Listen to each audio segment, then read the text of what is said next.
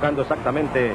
Aquí está tocando la pelota Tomás Boy. Tira de zurda y anota. Golazo sensacional de Tomás Boy Espinosa.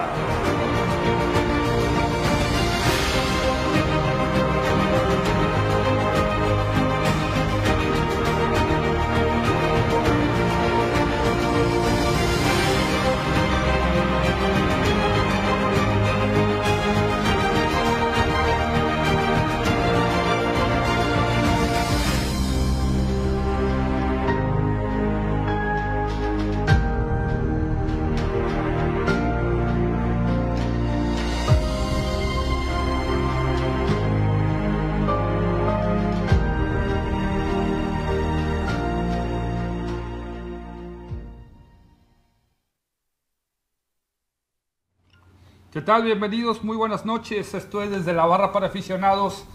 Y estamos tristes, estamos muy tristes porque se nos acaba de ir un ídolo, se nos acaba de ir un referente tanto de Tigres y quizás del fútbol mexicano. Un mediocampista con mucha clase, todo un personaje, Tomás Boy Espinosa. Y estamos este, muy consternados. Fue una, eh, una pérdida muy rápida, eh, menos de 24 horas se nos fue el jefe Boy. Y pues estamos tristes y presentamos las condolencias a la familia Boy, eh, a todos ellos, nuestro, nuestro pésame. Y pues estamos aquí para honrar un poco lo que fue la historia de, de esta leyenda que ya tenía desde hace tiempo siendo leyenda, Tomás Boy Espinosa. Compañeros. ¿Qué tal gente? ¿Cómo están? Buenas noches. El día de hoy cambiamos un poquito el speech, no estamos contentos, estamos tristes, no nada más por lo que aconteció con Tomás Boya Espinosa, que fue un referente no nada más de Tigres, del fútbol mexicano en general, selección mexicana. Y yo quiero hacer un, un comentario en que cuando la persona se va, es cuando empieza la gente a hacer homenajes, a recordarlo, a a tener esa, ese sentimiento de nostalgia. Pero cuando la persona está con, está con bien, está viva, nadie se preocupa por hacerle un homenaje, por, por felicitarlo, por, por eh, convivir con él. Y eso desafortunadamente, hasta que se nos va la persona, es cuando reaccionamos. Eh, desafortunadamente, Tomás Boy Espinosa fue un ícono de Tigres, un ídolo que fue eh, para mucha gente quizás no lo valoró, no, no, se dio el tiempo de, de, reconocérselo. Y ahora que, que, ya no está la persona, ahora sí todos se dan golpes de pecho con, con él. Hay que reconocer a la persona en vida, no cuando se nos va.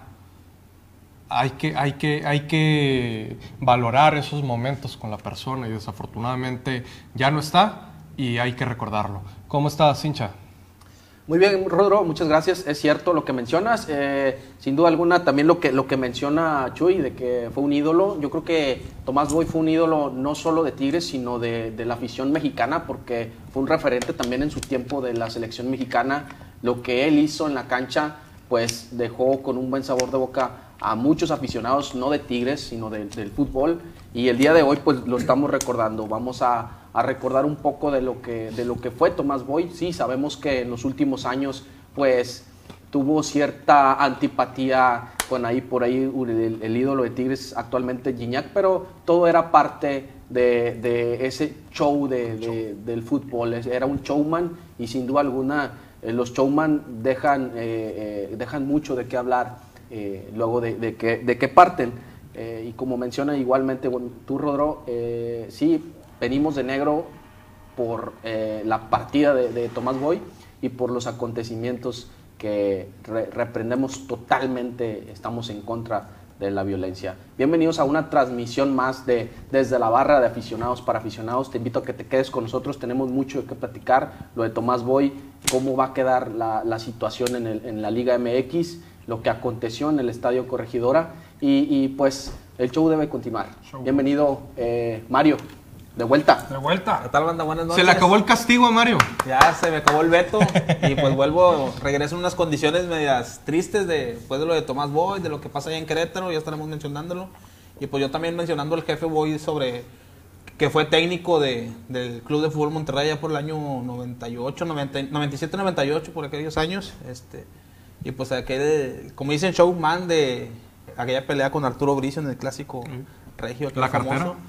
Cuando le aplaude y le saca la cartera y todo eso. Entonces, vamos a ver ahorita, lo vamos a estar recordando y pues para toda la afición felina que, que pues de la vieja escuela, mi papá, mis tíos que me platicaban historias de, de Tomás Boy. Yo creo que era uno de los jugadores que me hubiera gustado verlo este, jugar en, en- en esa época, pero pues no nos tocó. Y pues vamos, como dice mi buen amigo Jonah, aquí esto sigue, el show sigue y pues vamos a, a darle para adelante y Genio y figura, genio y figura, hasta la sepultura del señor Tomás Boy. Vamos a una semblanza que tenemos.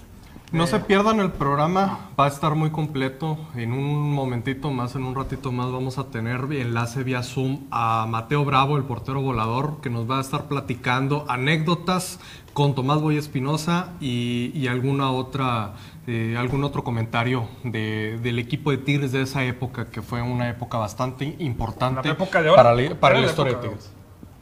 Y precisamente si que comentas ahorita eso de que, de que vamos a estar recordando, si, tú, si tú tienes una fotografía con Tomás Boy, te invitamos a que la compartas a través de nuestro WhatsApp, nos mandes algún este, alguna anécdota, Comentarios, lo que tú quieras platicar con nosotros por mediante el WhatsApp, aquí está, es, el 812-352-2202, que va a estar ya, ya es parte de, de todo el canal de Ciber TV, este WhatsApp para que estés totalmente eh, en vivo con nosotros, estés platicándonos, eh, ya, sea, ya sea alguna anécdota con Tomás Boy o también del de, del portero volador, Mateo Mateo, Bravo. Bravo. Y el último tema que va a ser lo que pasó, lo que aconteció en Querétaro. Eh, como se dice, The Show's Go On. Vámonos a una semblanza de Tomás Boy Espinosa. To- Tomás Juan Boy Espinosa, número 8 de Tigres. Cuando va hacia atrás deja una laguna enorme porque Tomás Boy Espinosa está al frente. Manuel Manso atrás, Tomás Boy la tiene, Tomás Boy tira.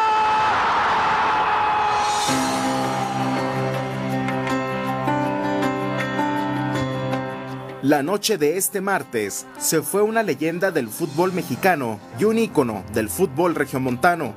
Tomás Boy Espinosa murió a los 70 años de edad, víctima de una tromboembolia pulmonar, por la cual fue ingresado al Hospital Centro Médico ABC en Santa Fe, en la Ciudad de México. El jefe Boy nació en la Ciudad de México un 28 de junio de 1951. Fue en 1972 cuando debutó en el fútbol profesional con el Atlético Español.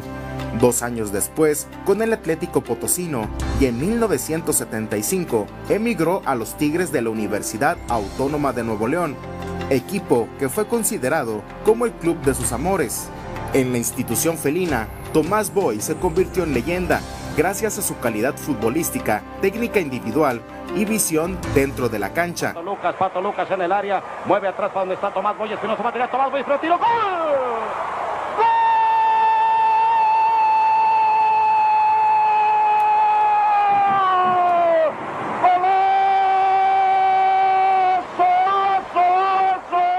Con los de la U de Nuevo León, levantó tres títulos, la Copa México 1976 y las ligas 77-78 y 81-82, siendo pieza clave del equipo de Carlos Milok. Tomás Boy es el segundo máximo goleador de los Tigres con 104 anotaciones, récord que perduró por más de 30 años, hasta que el 4 de agosto del 2019, André Pierre Guignac lo superó enfrentando a Pumas. Con la selección nacional, marcó una época y participó en el Mundial de México 86.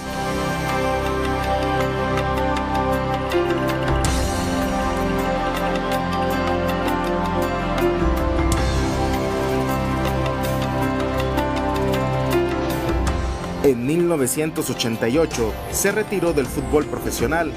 Al año siguiente se convirtió en entrenador y su primer equipo fue el Tampico Madero. Dirigió también al Querétaro y en dos etapas al Veracruz, también al Puebla, Morelia y al Atlas en tres etapas, al Cruz Azul, a las Chivas y el Mazatlán, y también al acérrimo rival de la ciudad, los Rayados. En el torneo Clausura 2011 fue subcampeón con Morelia.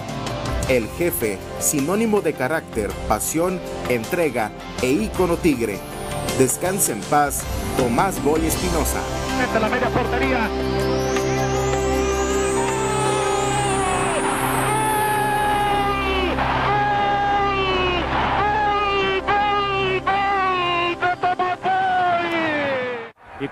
Hay que recordarlo como el ídolo, como esa figura, como ese personaje, porque siempre fue un personaje carismático, un personaje que te daba para la polémica, pero siempre fue una persona con mucha chispa, que eso, es, eso era lo importante de la persona.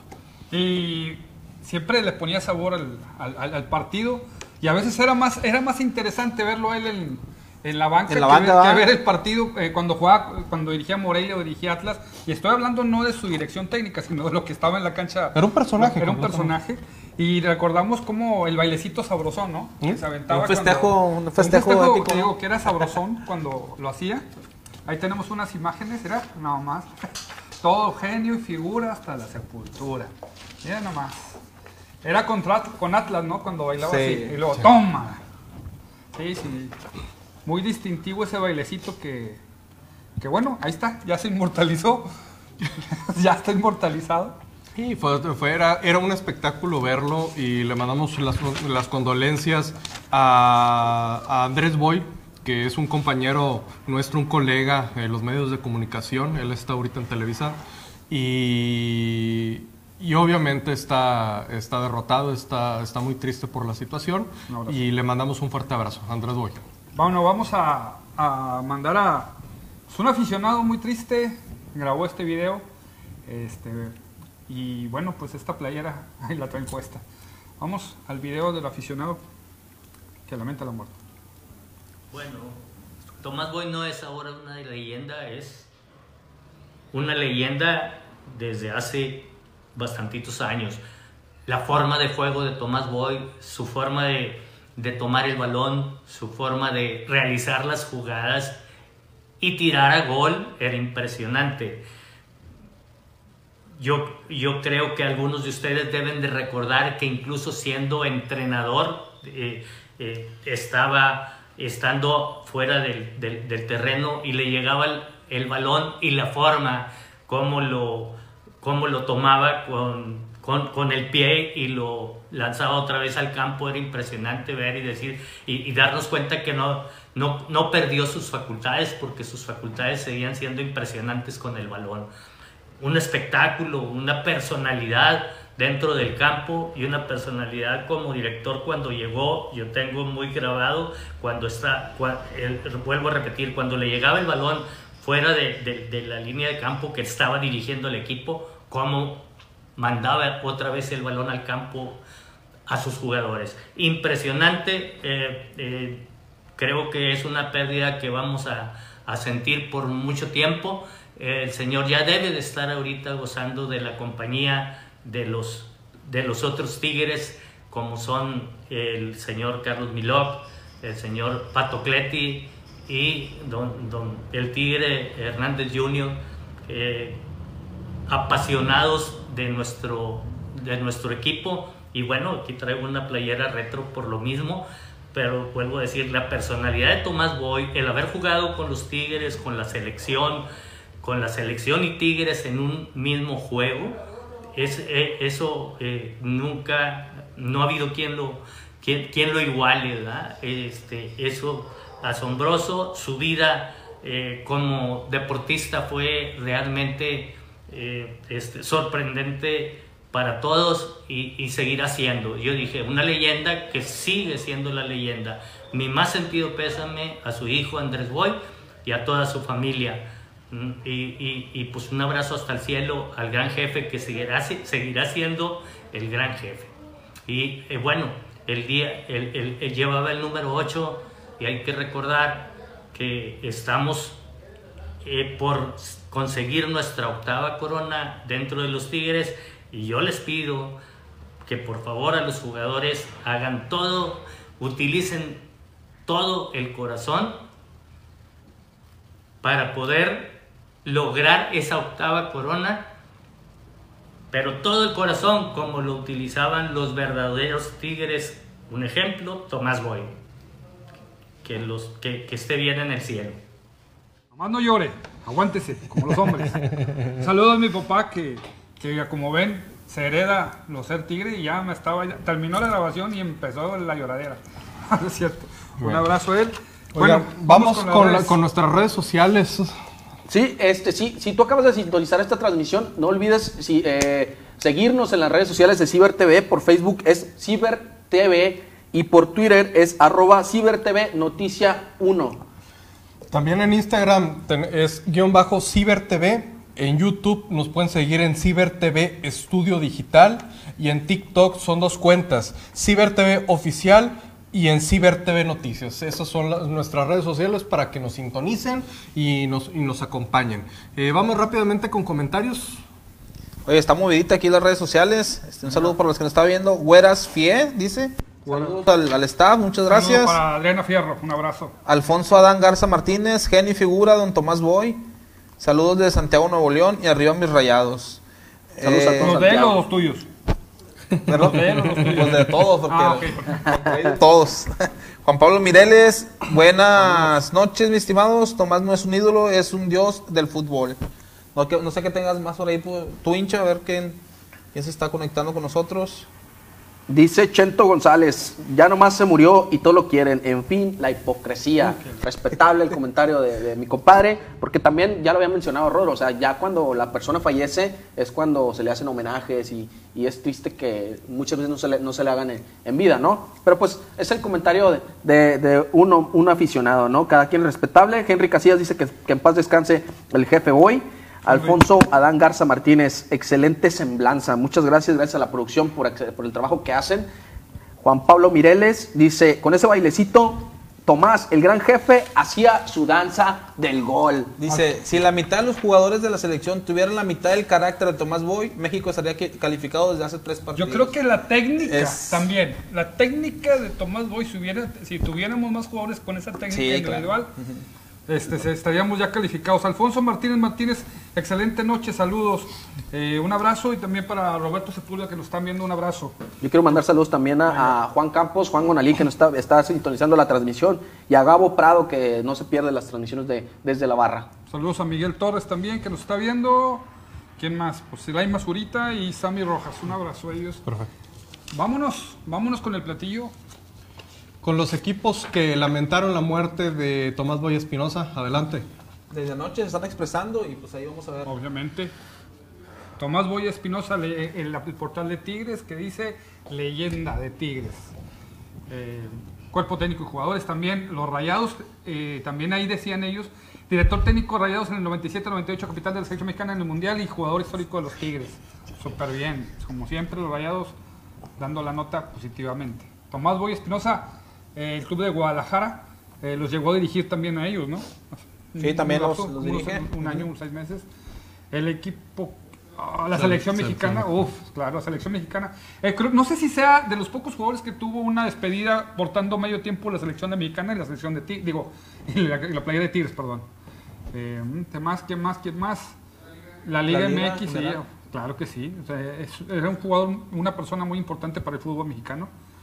Sigue siéndolo y lo va a seguir siendo. ¿Quién más? Sería todo. Correcto. Y antes de continuar, fíjate, con, con, esto, con, con este tema, o sea, continuando con este tema de Tomás Boy, y antes de, de pasar a lo siguiente, que también es, es importante porque no, no se vayan, vamos a, a platicar también con, con Mateo Bravo. Si tienes alguna pregunta que quieras que le hagamos a- a- al, al señor, al portero, pues mándala, vela mandando en los comentarios o, o a nuestro WhatsApp. Antes de, conti- perdón, continuando con este tema, se, se habla mucho también de que Tomás Boy, pues fue, fue, fue ícono en, uno, en un Tigres que, que- que trascendió de manera histórica por el hecho de que le, ganaba, le ganó a equipos, equipos con, con gran cantidad de, de extranjeros, siendo que, que- que Tigres en ese entonces tenía pocos extranjeros, a comparación de, no sé, de aquel Pumas, e- ese, ese, ese partido de la final, que se habla bastante ahorita por, por el hecho del, del fallecimiento de Tomás Boy, y, y se destaca mucho el trabajo que hacía Tomás Boy en aquel entonces. Era un, un jugador que sobresalía, un jugador que tenía una técnica, un jugador que, que prácticamente era diferente a, a- a- a los jugadores de ese entonces, prácticamente fue un, un, un as con- con- del, del fútbol, fue un, un medio creativo, un, un, un- un 10 Auténtico nato, un 10 un 10 nato. y como jugador fue, fue excepcional. Y como técnico lo único que le faltó fue ganar un campeonato. Porque sus equipos jugaban bien al fútbol, eran equipos muy vistosos y él tenía una muy buena táctica. Él era, él era muy táctico. Sí era muy explosivo y sí era todo un showman, pero futbolísticamente el señor era, una enciclopedia. Y es que está escuchando también. O sea, tienen que tener este carácter. El carácter de él representaba al- al- a los capitanes de fútbol en aquel entonces. O sea, tenían que tener ese carácter del jefe, del jefe boy para poder ser capitán o para poder trascender en un partido. Yo en cuando aquel entonces. eh, estaba grabando mi papá, platicamos él y yo, le digo, la referencia que yo tengo de Tomás Boy es que él me platicaba que desde el parado que tenía Tomás Boy como, como jugador, ya era diferente, con mucho garbo, siempre el pecho así derecho, entonces se veía impresionante, se veía muy mandón. A lo mejor de ahí el apodo también, ¿verdad? El jefe Boy. jefe Boy. Entonces eh, su actitud era diferente a la de muchos jugadores. Sus actitudes yo las puedo todas y yo puedo con todo. Y fíjate, máximo goleador de Tigres hasta antes de, de André Pierre Guignac y creo que fueron 104 goles, si no me equivoco. 102 yo creo que es. eh, Ok, y no siendo centro delantero, ¿eh? O sea, siendo, como le dicen, un 10, un 104. 104 goles, sí, traía más o menos ahí. Es que yo le quité dos porque no los vi. Este, entonces, haz de cuenta, si- sin ser centro delantero, el, el ser el máximo goleador de, de Tigres por pues, tanto año, este, habla muy bien, habla muy bien de, de más de Madre. 30 años, fíjate. Y de producción. pronto se, hizo muy raro el escenario. Yo creo que el programa de, de magia aquí está haciendo efecto. Camuflaje, camuflaje. Sí. Quiero mandar un saludo a Roberto Mendoza que nos está viendo desde Michigan y a Miguel Blanco un abrazo. Y Oye, no sé si es albur, pero Sí, a, la, sí, a la- a la no. rica le No. mandamos un saludo. sí, sí, yo también lo vi. pero No, no es para ti este Mario. Dice, mándame un saludo. Se me hace que es, que es eh, Yo le quise mandar un abrazo y un Es, conocido de Mario, se me hace. Te estaba, te estaba yendo de bruces. Yo, yo ya la había visto, pero no sabía cómo actuar yo, la verdad. No, yo, yo- yo lo leí, le hice así. Dije, ¿Por qué, "Ay, por, mira". por qué sal- por qué salivaste, María? Bueno, ya, ¿qué onda? Vamos a ver. Ah, todo- que traían un brete ayer con, con esa numerología en todos los es- space de Twitter, que estuvieron muy activos en la noche hasta muy tarde y pararon a las 8 con 8. Porque de- dijeron que iban a parar a esa hora todos los. Tomás Boy usaba el número 8, murió el 8 de marzo. Su muerte se anunció a las 8. Cumpliría 71 años, 7 más 1, 8. Tigres festeja 62 años, 6 más 2, 8. Tigres va por el título, 8. ¿Y a qué hora empieza el programa? A las 8. ¿Cuántos somos aquí? A ver, 1, 2, 3, 4, 5, 6, 7, 8. Y ahorita saliendo yo voy por un 8. Ándale. Se están alineando La oferta de un planetas. 5 Exactamente. pack 2, ¿verdad? Sí, oye. Sin duda, sin duda alguna que este año festejamos nuevamente Tigres Yo campeón. espero ¿eh? que sí, la verdad. Y, me, y traje esta playera, que esta playera la llegó a usar Tomás Boy, no esta precisamente, pero sí es original de aquellos tiempos. Eh, y lo vi en un video porque yo la tenía guardada. Esta es de Carlos Muñoz, pero ese es el estilo que él usaba. A nadie nos queda porque era muy delgado. Este, ¿Es de Carlos Muñoz? ¿Se la quitaste? eh, no, es de Carlos Muñoz. Se la dieron ¿Te la a, a mi papá, sí. Es de Carlos Muñoz. Oficialmente es de Carlos Ah, Muñoz. ah, ok, pero ya no es, es de tu no, papá. ya no. Oye, pero yo, yo ahorita que comentas sobre el carácter de- del jefe Boy como capitán, como líder, ese Tigres rodeado de, de estrellas como Barbadillo, Mantegaza, este, Batocleti, dirigidos por Carlos Milok. O sea, no, yo te- siempre tuve la duda cómo se manejaba Milok con, con Tomás, con, con Barbadillo. O sea, es una gente de carácter, Porque ¿verdad? Carlos Milog y, Tomás Boy, digo, ah, no toparían ahí, o no sé. Entonces, ahorita es una de las preguntas que tengo ahí para Mateo Bravo también, a ver qué. Fíjate que es buena pregunta, ¿eh? ¿Cómo le hacían? Eh, Para cuando- manejar vestidor. Vamos eso. a decir Ajá. lo que Tuca hace. Egos. Antes de manejar los egos. Pero pues sí es cierto, digo, es más explosivo. Yo siempre he pensado que es más explosivo Tomás Boy que Guiñac.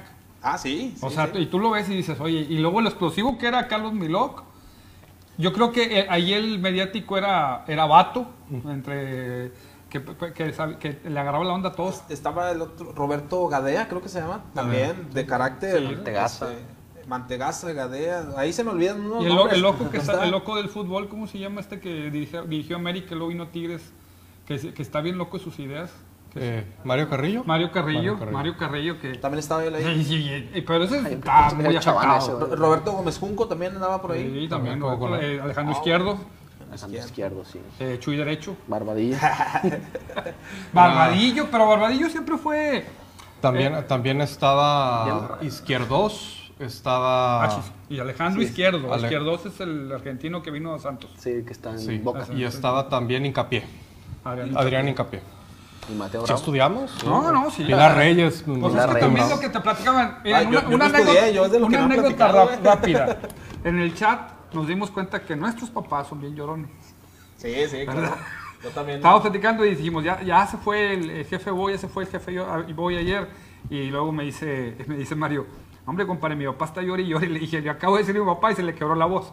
Entonces, imagínate el impacto que tuvo para ellos. Digo, que, no, que ayer no se fue uno más. O sea, No, no, a ellos claro. les, les- les duele que se haya ido una- un jugador. Oye, por si ahorita los, de- los, los de la vieja escuela, de tu papá, mi papá, no sé, los que nos platican de tu más, imagínate el momento que lleguen nosotros de platicar, no sé, a lo mejor a nuestros nietos y decirles, oye, ¿sabes qué? Es Se que nos fue el Guiche. Se nos fue el Guiche, se nos fue Suazo, Guiñac, o sea, Lucas te voy a decir una cosa. ¿no? cuando el tiempo yo, es... yo pensé, venía en el carro y pensé eso, dije, ching, o sea, cuando yo, ok, cuando yo, cuando yo diga, se fue Guiñac, pues es menor que yo, güey.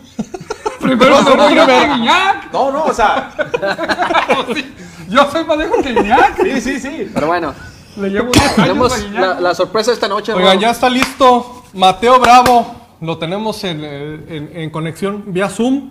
Adelante, Mateo. ¿Cómo estás? Mi querido Mateo Bravo, ¿cómo estás? Buenas noches. Excelente, te escuchamos. Aquí estamos. ¿Cómo están ustedes? Excelente, todo en orden, Mateo. ¿Cómo has estado? Bien, bien, trabajando, trabajando fuerte. Excelente. Tenemos en la línea, eh, en video, en vía Zoom, a Mateo Bravo, el portero volador, quien nos va a estar platicando anécdotas, quien, va, quien nos va a estar compartiendo experiencias en el vestidor de Tigres, cómo fue eh, estar en, el vestidor junto con Tomás Boy Espinosa. Para empezar esta entrevista, Mateo, por favor, platícanos un poquito eh, cómo empezó Mateo Bravo en el fútbol. Bueno, Mateo Bravo empieza en, en Pumas, de la universidad, eh, a los 16, 17 años. Eh, yo era un trabajador en la universidad, de un edificio que es centro de cálculo, donde llevaban el registro de todos los estudiantes de la universidad.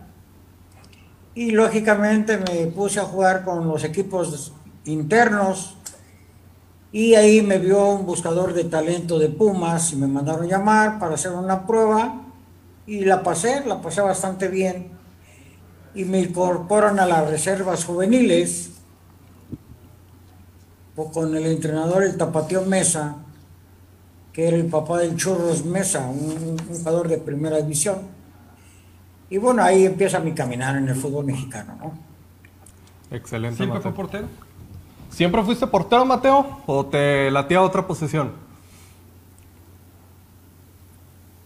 No, de, bueno, yo empecé de extremo izquierdo, pues yo era extremo derecho, pero finalmente eh, hubo una gira a Tapachula, Chiapas, y se lastimaron los dos porteros ya casi para llegar a la final, y el entrenador no tenía otra opción más que poner un jugador, y pidió quién quería ser el portero, y lógicamente pues yo me apunté rápido, porque me sentía bien en la portería y afortunadamente hice un gran partido, ataqué un penal al final y quedamos campeones. Estaba Tapachula Chiapas, estaba el América, estaba el Necaxa y estaban los Pumas. Excelente, Y Mateo. ahí empieza un caminar. Eh, ¿Sí me escuchan bien? Sí, todo bien. Ok, y este, ya regresando a México, el- mi entrenador me dice, ¿por qué no te quedas de portero? Lo haces bastante bien. Y le dije, es que yo nunca he sido portero, yo soy extremo izquierdo. Y, la verdad no por nada, pero jugaba muy bien. Y le pegaba bien al balón, pero bueno, finalmente decido quedarme en la portería.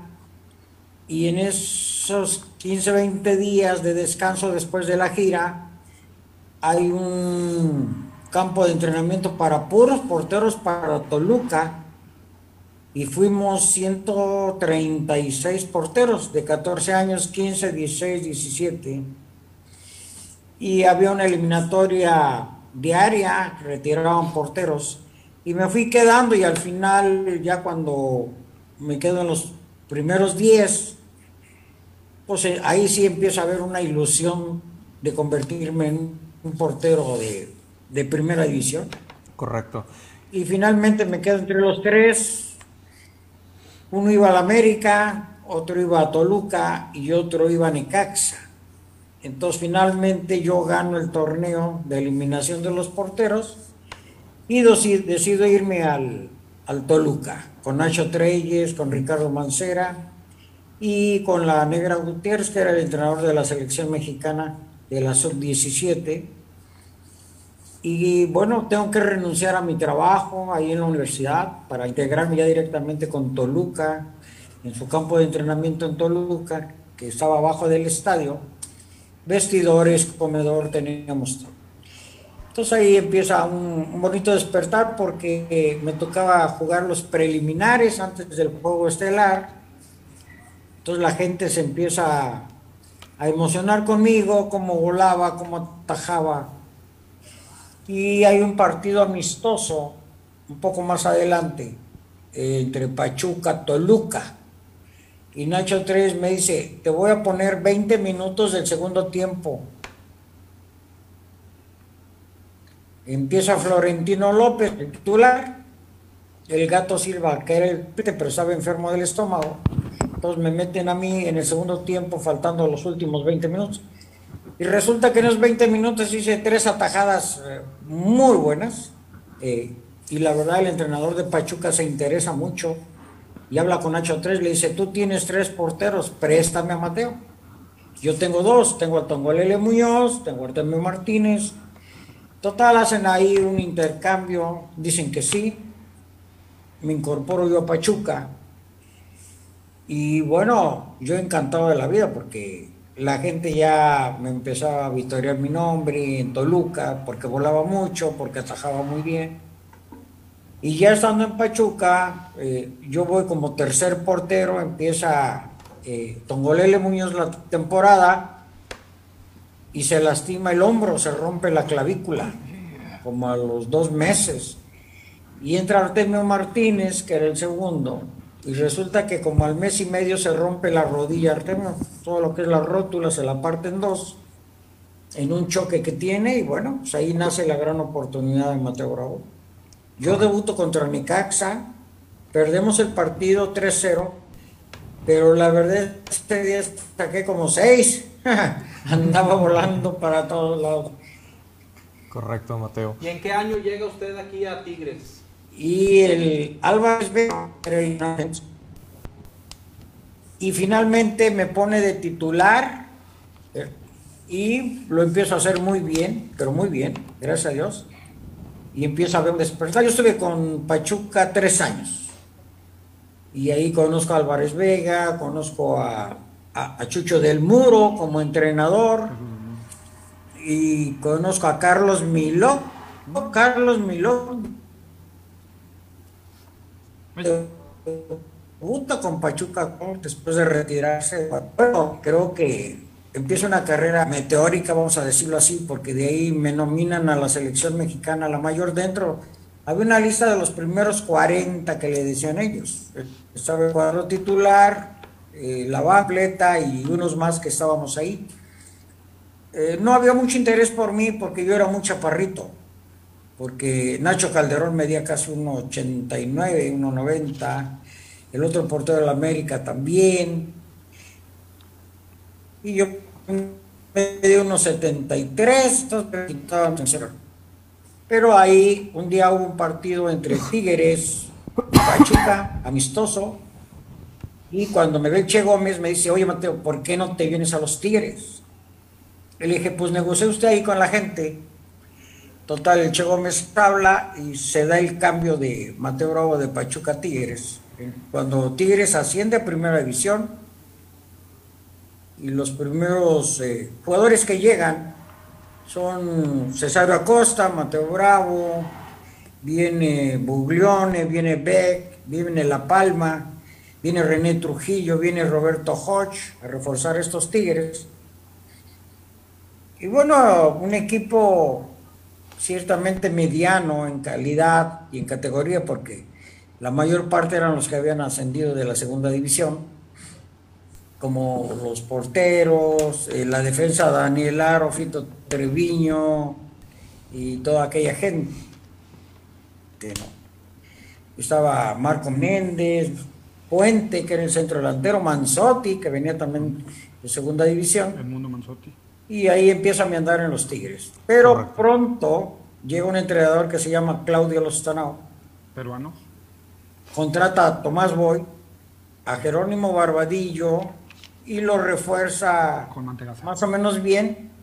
Resulta que ese equipo campeona en el campeonato de famoso de Copa, que muchos no le dan el valor real. Sobre todo un equipo que acababa de ascender de segunda división, que se perfila rápido, que juega bien y que finalmente le ganamos la final a América con gol de Mundo Manzotti. Correcto. Ahí empieza eh, los Tigres a despertar porque tenemos el primer clásico contra Monterrey, que todos pensaban que nos iban a dar un baile porque pues, estaba Milton Carlos, Bertocci, Nilo Acuña, Quintero, todos aquellos jugadorazos, ¿no? Eh, Damián, que era el extremo rapidísimo, el, el Huesos Montoya. Mateo, eh, ¿cómo fue tu relación una con Tomás Boy Espinosa? Sí. ¿Cómo fue tu relación con Tomás Boy. Espinosa? ¿Cómo fue tu relación con Tomás Boy? Buenísima. Buenísima, un gran amigo, una gran persona. Tenía un carácter difícil, complicado.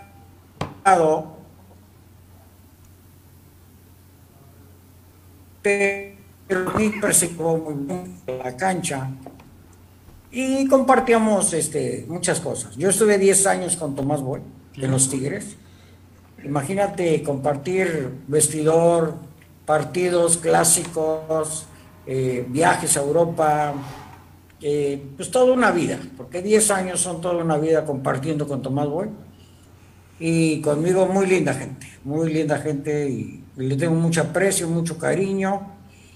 Y qué lástima que se nos fue de una manera muy repentina porque no estaba enfermo de nada. Correcto. Eh, ¿Tendrás alguna anécdota, Mateo, con, con Tomás Boy Espinosa que nos quieras compartir? Y que se pueda, Eh, obviamente. más que una anécdota, tengo palabras que ustedes se han de acordar de, de su carácter. Él, él era un jugador que te confrontaba a ti si había algún problema contigo y, y te lo decía en tu cara, o sea, siempre contra el que fuera, el tal, ¿qué pasa? ¿Qué quieres conmigo? Y, y- y se arreglaba a golpes, se arreglaba como se arreglara. Tipo muy valiente, muy audaz, un excelentísimo jugador, un gran líder dentro del campo, como lo era Osvaldo después, y mucha gente que teníamos muchos líderes, pero era un tipo muy arrojado. Y algo que yo le aprendí a él, me dijo, nunca le tengas miedo a nada, a nada, y me lo gritaba en mi cara. Tienes que ser un hombre valiente. Si te van a golpear, Pues, pues, tenían problemas con la comunicación, pase pero estamos platicando con Mateo a Bravo. Nunca te pongas, nunca te pongas por debajo de los problemas. Si alguien te quiere apachurrar, vétele arriba, vétele encima, no dejes que nadie te pise. Por eso él era así como era. Correcto. Pues En Mateo, la selección mexicana fue el capitán. Ah, Eh, Mateo, Sí. Mateo, buenas noches, soy Martínez. Eh, ahorita ahorita que, que tú platicas eran demasiados líderes, Esta- estabas tú, estaba Batocleti. ¿Cómo era convivir con tanto líder? Porque eso estamos platicando ahorita antes de, de entrar al programa. ¿Cómo era Pues ese, era ese fácil. vestidor? Era fácil porque cuando tú eres el líder, tú manejas el grupo.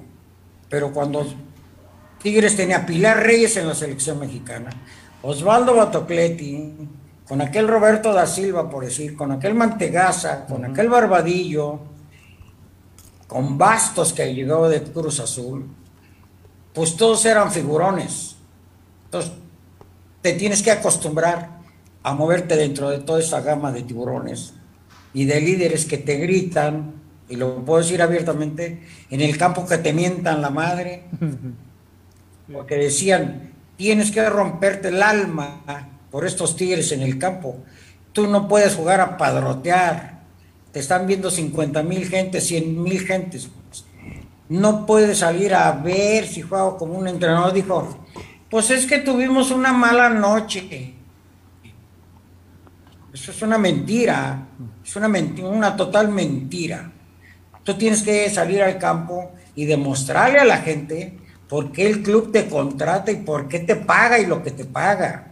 O sea, no vas a ver si, si tienes una buena noche o no tienes una buena noche. Claro que no. Dependes de tu calidad. Ciertamente, la calidad de cada uno es una sumatoria para sacar el equipo, para sacar el éxito contra tu rival, el que sea. Puedes ganar, puedes perder, puedes empatar. Pero tú no te puedes permitir decir, como otro jugador por ahí decía, pues es que traigo flojera, ¿verdad? Para jugar. Con pues un 10 en la espalda, ¿verdad? Con un 10 en la espalda. Mateo. No, imagínate. Había... Tú, tienes, en el caso de Monterrey es explícito ahorita. Tiene como 10 seleccionados. Sí. Colombianos, mexicanos, defensas, el centro delantero, Funes Mori. O sea, ¿cómo es posible que tengan un rendimiento tan bajo como lo tenían con Javier Aguirre? Porque, ¿qué les faltaba o qué les faltaba? Un líder. Ahí sí les faltaba un líder en la banca como entrenador. Correcto. Y a Javier se les fue de las manos todo esto. Sí. Eh, había, hay un rumor, Mateo, había un rumor, no sé si, si, si nos quisieras compartir esta anécdota ¿Qué tan cierto era que los jugadores muchas veces se iban en vivo a las prácticas después de una noche de jarras? ¿Se iban qué? En vivo. O sea, después de una, de una noche de jarras se iban a entrenar. No, de repente se iba una noche de jarras antes del juego. Ahí sí, antes del juego. y rendían en la cancha. Pero la diferencia es que rendían en la cancha. No en un entrenamiento, no. Dos, tres compañeros agarraban la jarra en la noche y le avisaban al entrenador. Oiga, aquí está fulano, fulano, fulano. Déjelos que se diviertan. Y al otro día, esos dos, tres jugadores hacían grandes jugadas y metían tres goles. ¿Qué les vas a reclamar? Es cierto. Quiero mandar un saludo a Luis Hernández. a un saludo a Luis Hernández, que siempre estábamos ahí en el, en el barecito. Mateo. Una pregunta, Mateo, que dice la gente una, para, contigo. ¿Te gusta, ¿Te gusta tu apodo? ¿Te gustó tu apodo? ¿El portero volador? Pues eh, cuando me, pues es que me lo cambiaban cada rato. El día que me picó la araña a la pata, me pusieron el hombre araña. no, mejor el portero volador entonces, ¿verdad? ah, pues sí, por eso. me gusta más el portero volador. Mateo, eh, nos están haciendo otra pregunta. Juan Pablo Mireles pregunta, ¿qué tan difícil era detener los tiros libres de Tomás Boy? Eh, más que los tiros, los penales los penales porque pues es un duelo mano a mano y con un jugador como Tomás Boy, que en paz descanse, era muy complicado porque él manejaba muy bien los dos perfiles, tanto te ponía el balón a la derecha como le metía un chanflazo y te lo ponía a la izquierda.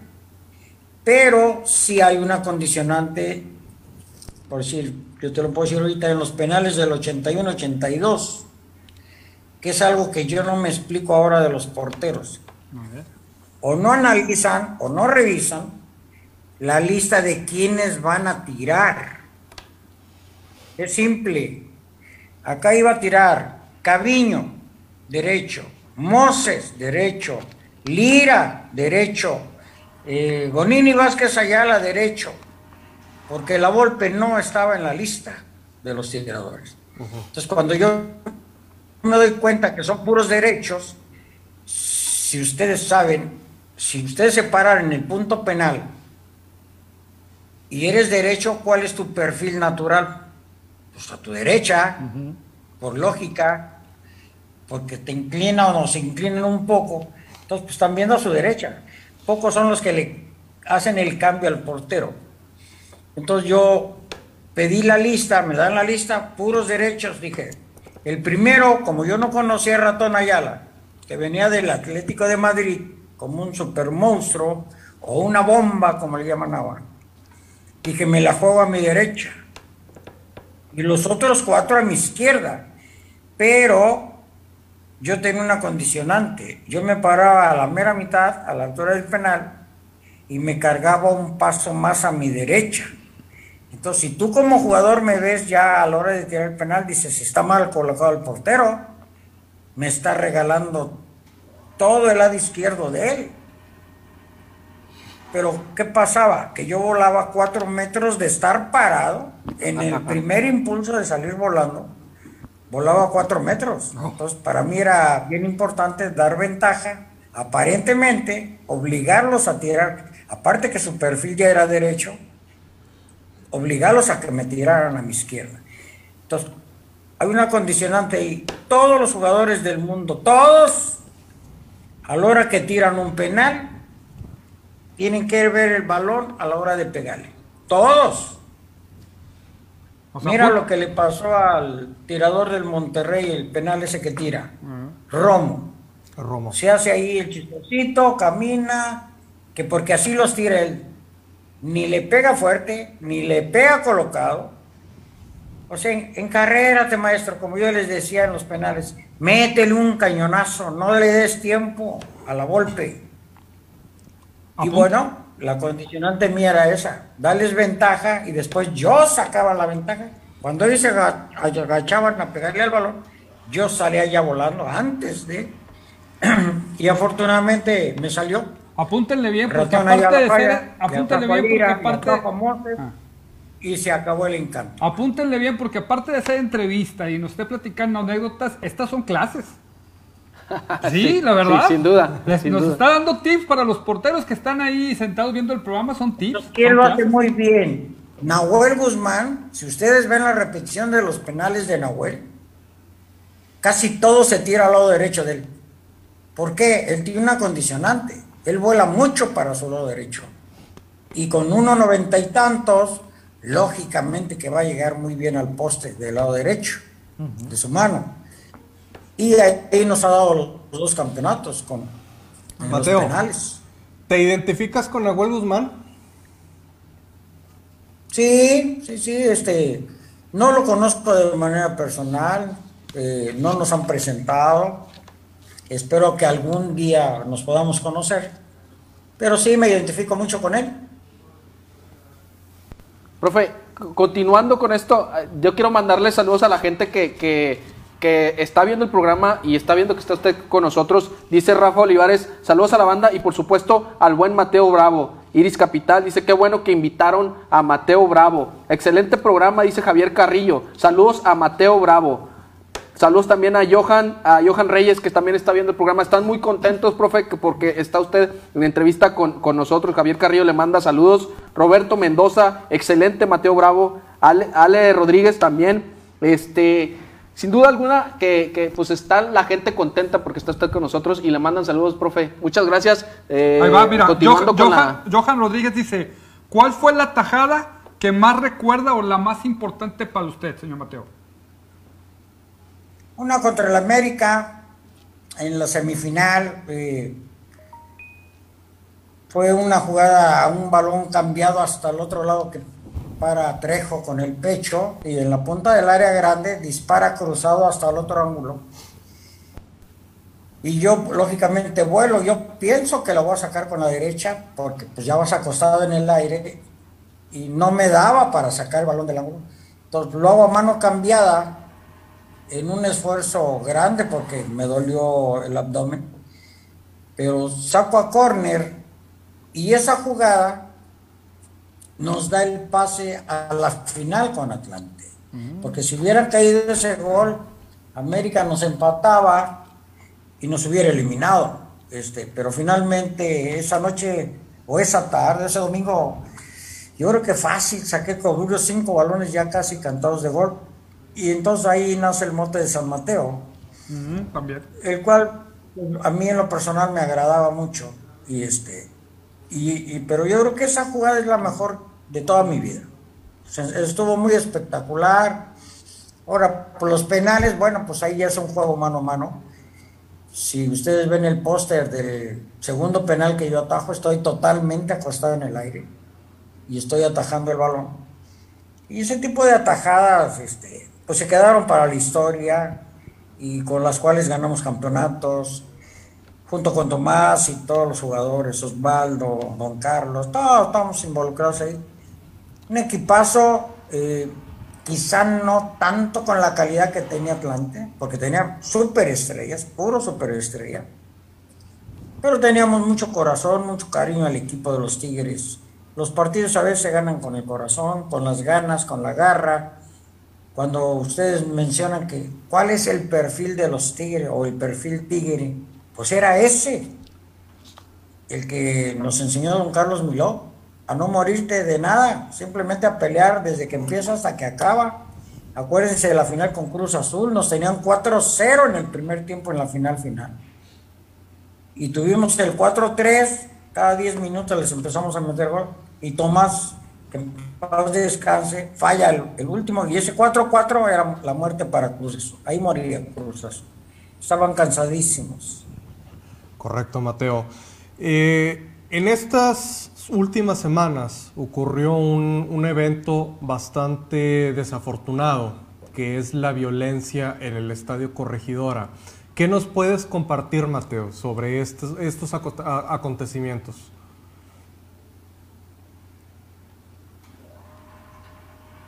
Mira, las imágenes son grotescas, las golpizas que le dan a la gente, igual. eh, pero quienes estamos atrás de un micrófono o de alguna entrevista, nos tenemos que dejar llevar por lo que dice el gobernador de Querétaro. En ese momento él decía, no hay muertos, no hay detenidos, sí hay heridos, están en el hospital, ya los están curando. Y hasta ahí se quedó. Fue la versión oficial. Correcto. La liga... Pero violencia pues es criticada. Pues aquí se han agarrado a moquetes, hombre, aquí en el volcán. Y se han agarrado en el moquete en el estado del Monterrey, afuera, ahí en la rampa. Y acuérdense aquel pleito que un, muchacho le aventaba el carro a todos los de- que andaban allá por Aztlán. Y hay pleitos en Chivas, en Toluca, hay pleitos en todos lados. Pero ¿quién puede controlar eso?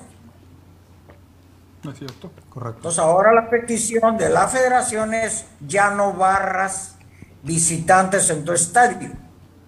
Creo que ahí van a limitar mucho la agresividad. Ahora, esta- esas resoluciones, Mateo, ¿te parecen, de un- de un- ¿te parecen correctas? Las decisiones que toma la, la federación, ¿se te hacen correctas, se te hacen tibias, se te hacen insuficientes? ¿O, o qué opinas al respecto? A mí en lo particular, este, si ellos, que son los federativos, que son los que tienen el mando del fútbol mexicano, ponen ese reglamento, por decir de, Quer- de Querétaro, un año sin asistencia de su público.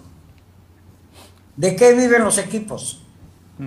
Pues de la asistencia del público y de los comerciales y de todo lo que pueden generar en la publicidad. Pero tú sin público un año estás liquidado.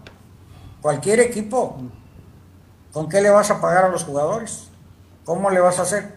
Un caso, bueno, en la cuestión de la pandemia había apoyos. Pero ahora tú compras un equipo que te cuesta 500 millones de dólares. ¿Cómo lo vas a sostener si no tienes gente en tu tribuna? Y no tienes la venta de la cerveza, de todo lo que son los insumos. O sea, no se puede. Sí.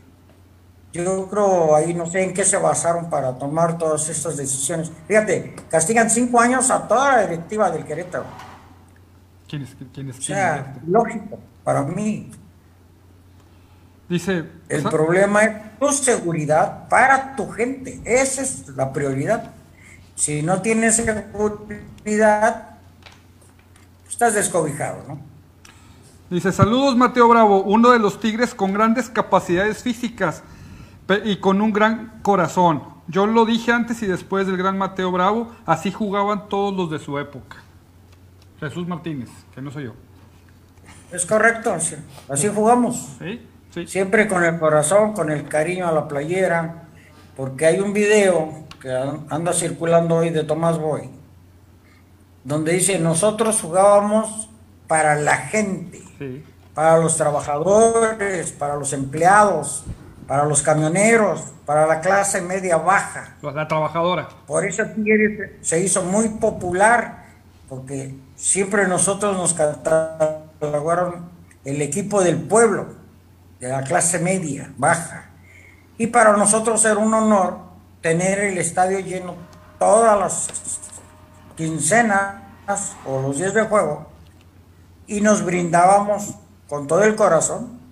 Y esta gente a la cual estamos muy agradecidos por todo aquel apoyo que nos dieron, porque siempre el estadio estuvo lleno. Desde que Tigres ascendió, son estadios llenos, siempre. Hubo épocas flacas también. De repente Tigres entró en baches grandes, fuertes. Acuérdate que después del campeón de Copa, campeón de Liga, subcampeón de Liga, campeón de Liga, pasaron para que Tigres volviera a ser campeón. Mateo, tú que has vivido lo que se vive entre las aficiones, aquí vemos dos Tigres y vemos dos Rayados. Lo, la decisión que tomaron el, equipo América y el equipo de Chivas. Ya están matando algo que aquí en el norte yo creo que sí entendemos que es una rivalidad. Aquí convivimos los cuatro y somos Tigres y Rayados y no pasa nada, digo. Pero lo que acaba de acontecer, las directivas de Tigres, de, América y, Chivas ya, ya, ya, parecen que se quieren ser hermanitos de la caridad. Ahora resulta que el odiame más ya no va a existir y que, las, y que los, los mensajes de, de, Chivas hacia América ya no van a existir. Y entonces todo el mundo de la mano y, y yo creo que van a matar un poco la pasión porque a lo mejor no la supieron manejar bien. ¿Cuál es, qué, es lo que tú piensas acerca de, que, de esto que va a ser América y Chivas? Que yo creo que no se podría hacer aquí en el norte porque pues, estamos más, este, un poquito más este, relacionados con llevar en la misma ciudad la rivalidad. Bueno, eh, tenemos que entender que lo que tú acabas de mostrar en pantalla son papeles. Los papeles no juegan, las letras no juegan. Cuando los equipos están en el campo es muy diferente. Tú vas a salir a qué? Pues a ganar, a confrontar a tu rival, eh, jugar un gran partido, si puedes meterle dos, tres goles o, evitar que te metan dos, tres goles. Pero esos papeles que sacan, pues es pura política, es pura política.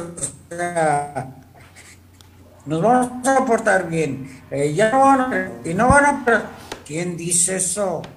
En el campo hay 22 que se están rompiendo el alma para ganar el partido. En ese momento no se acuerdan de esos papeles. Yo siempre he pensado que, los equipos, tanto Tigres y Rayados, deben tener una cúpula de exjugadores. Porque ahorita que lo escucho cómo piensa, yo quisiera que eso se permeara hacia, hacia los jugadores actuales. No estoy hablando de todos, porque cada quien tiene su compromiso en la cancha. Pero al escucharlo usted, me doy cuenta de lo que mi padre me platicaba, porque literalmente me está diciendo la personalidad que usted tenía en la cancha, eh, la relación con, con, la afición, y es muy diferente a lo que muchos jugadores ahora que se sienten divas, ya no lo sienten, ellos nomás salen, lo que usted dice, ya no, ya no hay pasión en la cancha. En algunos jugadores, no puedo decir todos, y siempre hemos pensado que debería una cúpula de exjugadores de cada equipo para que eso se permee la pasión que usted, con la que usted me platica cómo es, ahorita mismo que dice, oye, ¿quién lo dice? O sea, en la cancha es otra, es otra cosa. Eh, eh, eh, y esa pasión debe, debe, estar en la cancha y que ustedes, con todo respeto, la vieja guardia, permeen eso hacia las nuevas, los nuevos jugadores, que ellos también digan, oye, pues me quiero salir y que la gente vea y que la gente se divierta, porque yo lo he dicho, esto es una entretención el fútbol para, para, para México, es parte un, es un deporte, pero es una entretención. Y entonces lo escucho usted y digo, ¿cómo quisiera que jugadores pensaran como él? La verdad. Con todo respeto se lo digo. No, los entrenadores, mira, cuando el equipo andaba malo, cuando se armaban las broncas y que la prensa empezaba a atacar muy fuerte a los jugadores, ¿quién ponía el pecho? ¿Quién era el que salía a callar a la prensa? Técnico. Pues su líder, don Carlos Miló los confrontaba y decía, a ver, ¿qué quieren? ¿Qué quieren saber? Que está mal, que esto, por eso él decía, yo pongo el pecho para las balas, mis jugadores no me los toquen, cabrones, así les decía. Entonces, cuando tú tienes un líder que te defiende a capa y espada en todos los sectores, pues tienes que salirte al campo a romperte el alma, ¿no? O sea, ¿por qué? Porque tienes alguien que te inculca, que te, te avienta a, a que busques el éxito, porque ese era el equipo de los Tigres, siempre buscando el éxito. Entonces, yo la verdad eh, no he visto o nunca vi ni siquiera el Tuca Ferretti que ganó cinco campeonatos y que la semifinal de clubs y que la- yo nunca lo vi en momentos difíciles salir y decir yo soy el responsable de este equipo yo contesto todo lo que quieran contestar. Siempre ponían un jugador a Hugo Ayala, a Niño, de repente a Carioca, de repente a Pizarro como capitán. Pero yo nunca vi al Tuca salir a enchilado. Es- se enojaba más en las ruedas de prensa, donde le decía, primero las mujeres. Carajo, primero las mujeres. O sea, puras tonterías del señor. O sea, Tú eres el líder, tú eres el mandón, por decir. Ustedes en este programa que tienen, ¿quién es el líder? ¿Quién es el, no el jefe, porque todos somos parte de un grupo de trabajo, no, pero ¿quién lleva la batuta? Como para decir, yo, yo soy el responsable de este programa. Yo pongo la cara aquí por ellos, por ustedes tres, que son cuatro, pero hay uno que toma la batuta y dice, yo mero, en caso de que haya algún evento. En el fútbol es lo mismo. Acá don Carlos salía y metía el pecho.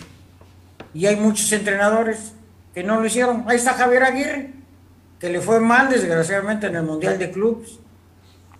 Y siempre, porque ustedes lo dicen como periodistas, siempre dando excusas, excusas, excusas y más excusas. Él nunca se paró delante de los micrófonos. A ver, ahora sí, vénganse conmigo. Correcto. Yo no lo vi. No, no lo hizo. No, nadie, nadie lo nadie lo vio. Entonces, ¿dónde está el? Muy bien.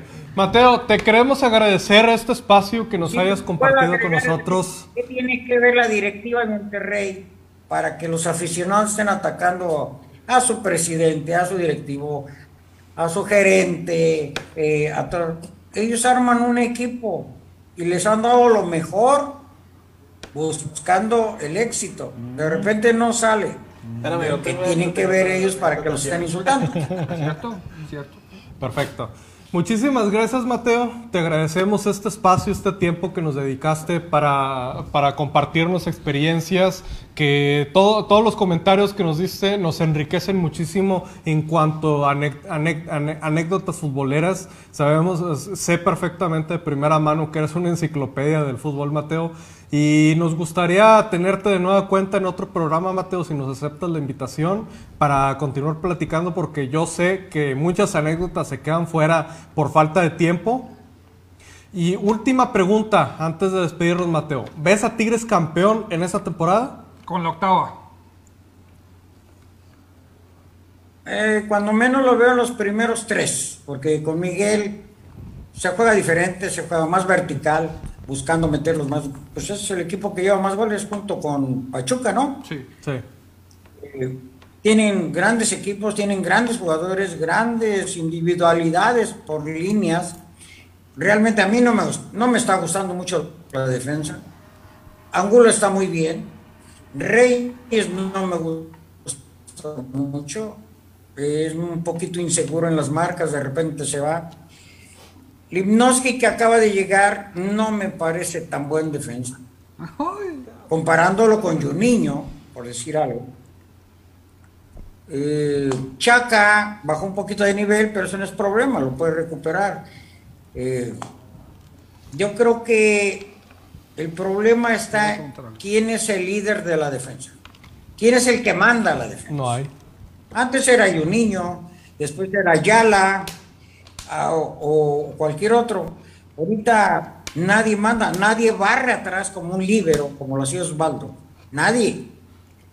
y aparte que juegas con la línea de 5, botando a Pizarro de contención cuando atacas y se te van los dos carrileros, es Angulo y es Chaca, ahorita te liquidan. Yo quiero preguntar algo. Sí. ¿Por qué? Porque Ah. los dos defensas centrales son pelitos. Eh, eh, la posición de portero, Mateo, si a ti te dan a escoger ahorita en En la, la... en la banca, compadre. A ver, ¿ya está empatado? Sí. Eh, Mateo, una pregunta. Si tú ahorita tú estuvieras en activo, ¿quién elegirías para ser tus cuatro defensores? Eh, pues por- porque ahorita no tienes más, tienes Angulo. O sea, bueno, Tienes a Reyes, a Hugo Ayala y a Chac. ¿Quiénes fueron? poniéndolo en buen nivel. Ajá. Pero ¿quiénes fueran tu defensa? Si tú tenías que escoger, yo soy el portero, Mateo es el portero, ¿quiénes son tus cuatro defensas? Híjole, está pensando mucho. de decir. O sea, tú dices de toda la historia o Es- sí, de toda la historia, de la historia de Tigres. No, pues voy voy a tener que mandar a varios a la banca. Bueno, entonces, ¿cuál es el Tigres que más te ha gustado? El Tigres que- Imagínate, la, nada más la, la defensa que yo tenía en el dos, con Pepe Sánchez, con Roberto da Silva, con Osvaldo Batocletti, con el Sangres Juan Jara y Adrián Incapié, que tenía 20 años, debut en la final y queda campeón. Nada más con esos cuatro, eran cuatro robles que no pasaban. Y ellos me decían, no te preocupes, tú no salgas a los centros, nosotros nos encargamos de los centros. Perfecto. O sea, ¿qué más liderazgo necesitas dentro del campo? Muy bien. Qué sabroso. Muchísimas gracias, Mateo. Esperamos eh, que, nos, que nos aceptes de nueva cuenta la invitación para seguir platicando contigo. Y de- en una de estas, tenerte aquí en vivo en la mesa, Mateo, para, para seguir platicando. Muchas gracias. Muchísimas gracias. amigo, ya que pase la pandemia. Correcto, Mateo. Gracias, Mateo. Agradecemos a Mateo Bravo, el portero volador, que nos aceptó esta entrevista. Esperamos tenerlo de nueva cuenta con nosotros aquí en la mesa. Y bueno, vamos a entrar ya a la recta final del programa. De hecho, ya estamos en tiempo extra. Pero hay que, comentarle a la gente, hay que recordarle que Rayados de Monterrey va a jugar el viernes a las 9 de la noche. Cambiaron el horario del partido. De hecho, algunos partidos van a tener algunas modificaciones, entre ellos el de Monterrey, que va a jugar contra el Mazatlán el viernes a las 9 de la noche. Y el martes 15, a las, también a las 9.06, va a jugar contra el Tuca, contra eh, Ciudad Los Juárez Tuca del Boys. Tuca, cuatro días antes del Clásico Regio, Que el que va a Tuca ser el próximo de fin la pasada semana. temporada presentando su renuncia y no se la aceptan. Oye, por cierto que yo, yo deseo, realmente yo deseo que mínimo el martes ganen los rayados para que Mario no vaya a faltar el miércoles, porque dicen por ahí que nada más viene cuando gana rayados. Yo no quiero quemar gente, pero ahí va. ¿Qué onda, Mario Alberto García? Sos de las que te echa porras en la fila del checador. Ah, saludos a todos ustedes. ¿Qué onda? Salúdale. Muchas gracias. O sea, así le haces para pasar rápido. Sí, porque Así. se hace la fila a la mera hora, entonces. Ahí viene el del programa. Sí. Eh, ya veo, ya- Oye, ¿cómo caminaría? ¿Cómo caminaría? No, yo, Echando el pecho. oye, salgo del trabajo y estoy cinco minutos afuera regalando fotos. Eh, sí. Oye, Regalando, también no las ta- cobras. come- comenta Johan Reyes, dice, excelente programa el día de hoy. Posdata, saludos para el Miel Apodos que se aparece solo cuando ganan los rayados. Correcto. ¿Qué tan cierto es que, que- que hoy duermes en la sala? sí, Eh, sí. Se me hace que sí, ya le Oye, Nie- problema. Nieve Ruiz dice, saludas al nadie lo, saludos al nadie lo manda. También otro apodo ahí. Mario se salió Mario se salió temprano, lo anda buscando la coordinadora. Eh, y, y se salió Mario así, ¿ah? Oye, Claro. Dice- dice, dice Juan Pablo Mireles, o sea, Mario es, es una copia, el verdadero Miel Apodos es el super gran Mateo. Es que hay, ¿cómo se dice? O sea, Hay niveles. Es la vieja escuela y viene la, la nueva generación, entonces ahí entro yo se me hace. Bueno, pues pues qué bárbaro, mucha gente comentando.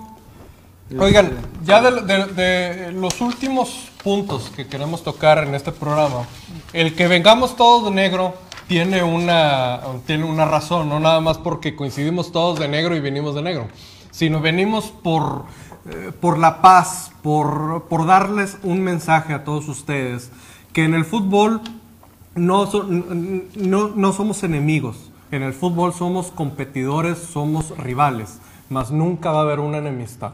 Entonces, aquí en este programa somos dos tigres, somos dos rayados, pero como buenos aficionados al fútbol, nos damos la mano y aquí hay amistad y hay unión. Mira, se está pujando porque él no quiere abrazo. Está apretando los. No, miren, siempre es- ha sido un tema Mira, hecho. y como estamos hermandados, mira, ándale, ándale. Ay, no está la mía. Nomás. Esta es la- ah, esta es la del hincha. Ando quitando playeras que no son mías. A ver. Ahí está, mira. Y de negro, papi. Mira, de negro. Ahí está. Ahí está. Ahí está. De negro. Este, ten. Eh, Aquí la estos tengo. son- o sea, Mira, mira, que vea, show. que vea el productor lo que estamos haciendo. Ahí. Ey. Se van a dar un beso ahorita o sea, para que vean que, que- que la rivalidad todo se queda en la cancha. Eh, y reprendemos nuevamente, digo, reprochamos cualquier acto de violencia. Nosotros eh, comprendemos que la pasión se puede desbordar, pero no hay motivo, no hay ningún motivo para agredir a una persona y mucho menos este, buscar dejarlo sin vida. Digo, yo sé que a lo mejor ahorita las cifras no han sido fatales, que según lo que dicen los medios de De comunicación hecho, no ha habido cifras. pero, bueno. eh, aún así no, no, no hay motivos para dejar a una persona inconsciente eh, de- nada más por, por, por las camisas. Lo han hecho hasta de, hasta de broma en pláticas que hemos tenido post, post juego, post eh, programa. Aquí, miren, la verdad es que termina el programa y siempre hasta que nos atacamos de risa, eh, bromeamos de los errores que tuvimos y muchas veces han pensado que Mario y yo nos hemos trenzado, pero la verdad es que nomás nos hemos abrazado, es todo lo que ha pasado. Ya ha habido el piquito. Eh, No, no hemos llegado Oye, no, tanto. y lo pero, comentan. pero es una, es una relación de amistad, digo. El fútbol como tal hizo una frase muy buena. Es lo más importante de las cosas menos importantes. Y hay que entender que hay una rivalidad, pero no por eso no podemos compartir mesa, por eso no podemos eh, compartir el tiempo, la carne asada. Entonces, yo creo que aquí en el norte tenemos un poquito más de sensibilidad a eso, que disfrutamos mucho convivir, entonces no descuidemos eso, seguiramos, segui- segui- sigamos fomentándolo para que es- eso, que pasó en Querétaro sea algo aislado o algo que quede lejos del norte de nosotros, de, lo que es la comunidad regiomontana. Entonces, aquí no hay problema, aquí somos tigres y rayados, estamos acostumbrados, a lo mejor esa es la diferencia, ¿eh? que estamos acostumbrados a, a vivir en el mismo entorno, ellos no, pero no se justifica ni, por ningún motivo algo así. Eh, nada más, me está diciendo Ale Rodríguez, no, mi respeto es, show, o sea, entiende show, él va a llegar a dormir a su casa, y si no llega de cualquiera de nosotros y lo corren. Oye, Chuy, como lo comenta ahorita hinchas, se acerca el clásico regio, este, pues de ahí partir a poner el ejemplo en la convivencia, en que todo sea sano, que todo sea La carnita, en paz. la carnita todos tenemos un amigo tigre, todos tenemos un familiar que le va a los tigres, que le va a los rayados. Entonces, poner el ejemplo de que se puede convivir, se puede todo en paz. Somos este, rivales nada más 90 minutos, de ahí no pasa. Y pues a poner el ejemplo como siempre ha sido. Por ahí andaba lo de la caravana de, de ambos Que si equipos, pasa este, eso. ¿tú crees que, digo, tú que perteneciste a la barra en algún momento, ¿tú crees que eso se puede llegar a La, hacer? la verdad no creo que se dé, la verdad. o sea, y entonces, ¿qui- Alan Reyes, ¿quién es? Porque yo, es, es Samuel Reyes, el líder de Libres y Locos. No, es- es- es- Él es de la adicción, entonces, o sea, la familia Reyes tienen copadas las, las, las dos. Eh, creo que aún así, después de lo que pasó, creo que no estamos preparados para una caravana, la verdad. No creo que esté a tiempo hacer eso. o sea, tú dices, no este. estamos preparados, pero puede ser que estén platicando, porque a mí se me hizo No muy creo. raro eso. no, no, no, no no, creo. está platicando eso. nada más que alguien dejó. No están platicando sí- eso. Podría ser entre aficiones, ¿no? En- entre exactamente. aficiones, pero Entre como aficiones, barras, pero- no. Pero barras Mira, no creo que se. lo que se importante que ya eh, tanto Tigres y Monterrey pasaron un examen bastante complicado, que era cómo iban a reaccionar los equipos con una final regia. Porque desde antes eh, Hernández Jr. lo comentó que no iba a ser posible que, que este tipo de eventos se pudiera dar porque iba a haber agresiones, porque iba a haber eh, situaciones eh, fuera del estadio donde, donde podía haber alguna tragedia. Ocurrió el, clásico regio, le tocó ganar a Tigres, Monterrey tocó recibir las balas con el pecho y ahora nosotros somos los que tenemos que dar el ejemplo que es una rivalidad, no es una enemistad. Correcto. O- ojalá y como dijo Guiñac, hubiera otra final regia para volverles a ganar. Muy bien. Ya Dale, antes, antes- dale. antes de despedirnos. Nunca retes al destino, viejo, ¿eh? Aguas, aguas. Antes de despedirnos, hay que vamos a leer los últimos comentarios. Dice Andrea, André, Andrés Escalante. Saludos, raza. Llegué tarde, pero sin sueño. Me despertó el chicharroneo de Jonah. Ánimo que veo a la paz y el buen fútbol. Dice Juan Pablo Mireles, nomás falta que nos cambiemos los chones, Chuy. Es que no, yo soy M y ese él Ya es llegaron con los chones cambiados ellos. Dice Johan Reyes, saludos al todas mías. Ahí está Mario Milapos Martínez, todos los Martínez. No, un saludo para ir para la gente del hospital universitario, a todos los compañeros que ahí nos preguntan que cada que cuándo salimos. Que yo cuándo nos peleamos tú y yo, que te preguntan. Exactamente, este, ahí me, que, que me pide que les mande saludos a Zúñiga, a Mora, a mi compadre Viverto, a Ale. Este, gracias ahí por seguir las transmisiones y pues por todo el Saludos a Roberto con- Mendoza, a. Miguel Barco, a Paco de León, a, Mari, a Maribel Hernández y a Connie. ¿Ya? ¿Qué más? Excelente. Vamos, Eh, hay, que invitar a, hay que invitar a la gente Sí. Para que vean de lunes a viernes en punto de las 10 de la mañana el noticiero matutino con Catherine Cavazos y de nuestro corte informativo a las 12 del mediodía. Los martes, desde la barra con Linda y Rafa de 8 a 9 de noche, todo el análisis del mundo deportivo. Pum, pum, pum, pum, push, push, push, push. Ese va a ser mi saludo a partir de hoy. Pero, pero eres pum, pum, pum, good night, my people. Así, así pum, pum, pum, push, push, push, good night, my people. Ese es, sí, Chuy Chuy Cavazos, ándale. Ese, ese, ese, saludo lo hemos hecho todos los programas, ¿te has dado cuenta? ¿Y los viernes qué hay, mi Mario? En punto de las 8 de la noche, nuestro programa Desde la Lomita, con nuestros amigos Jaime Menchaca y Edmundo Ramos, donde nos hablan todo lo del rey de los deportes, el béisbol. Si a usted le gusta el béisbol, no se puede perder esta transmisión todos los viernes a las 8 de la noche. Y lo más importante, los miércoles 8 de la noche, desde la barra para afición. Así es. Muy bien, ya se nos está acabando sin el programa. papá, sin payola Chuy, como hoy. Hincha, Mario, últimos comentarios ya Yo quiero agradecer a toda la gente que nos estuvo acompañando durante el programa. Sin duda, un buen programa con, con invitados de- de lujo. Y pues que invitarlos a que nos sigan acompañando, que sigan las redes sociales, Ciber TV.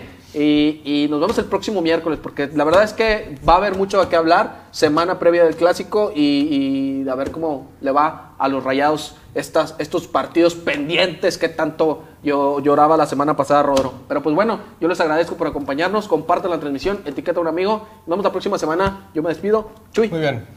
Adelante. A ver, el, el mil apodos vendrás el próximo miércoles porque Rayos Sí, juega sí. el viernes y el martes. Aquí nos vemos el... ¿Cuándo es el clásico? ¿Hasta el otro El sábado? otro, el otro sábado. De este, de este sábado al otro. No voy a decir nada más más que 9 de 9, señores. Nos vemos.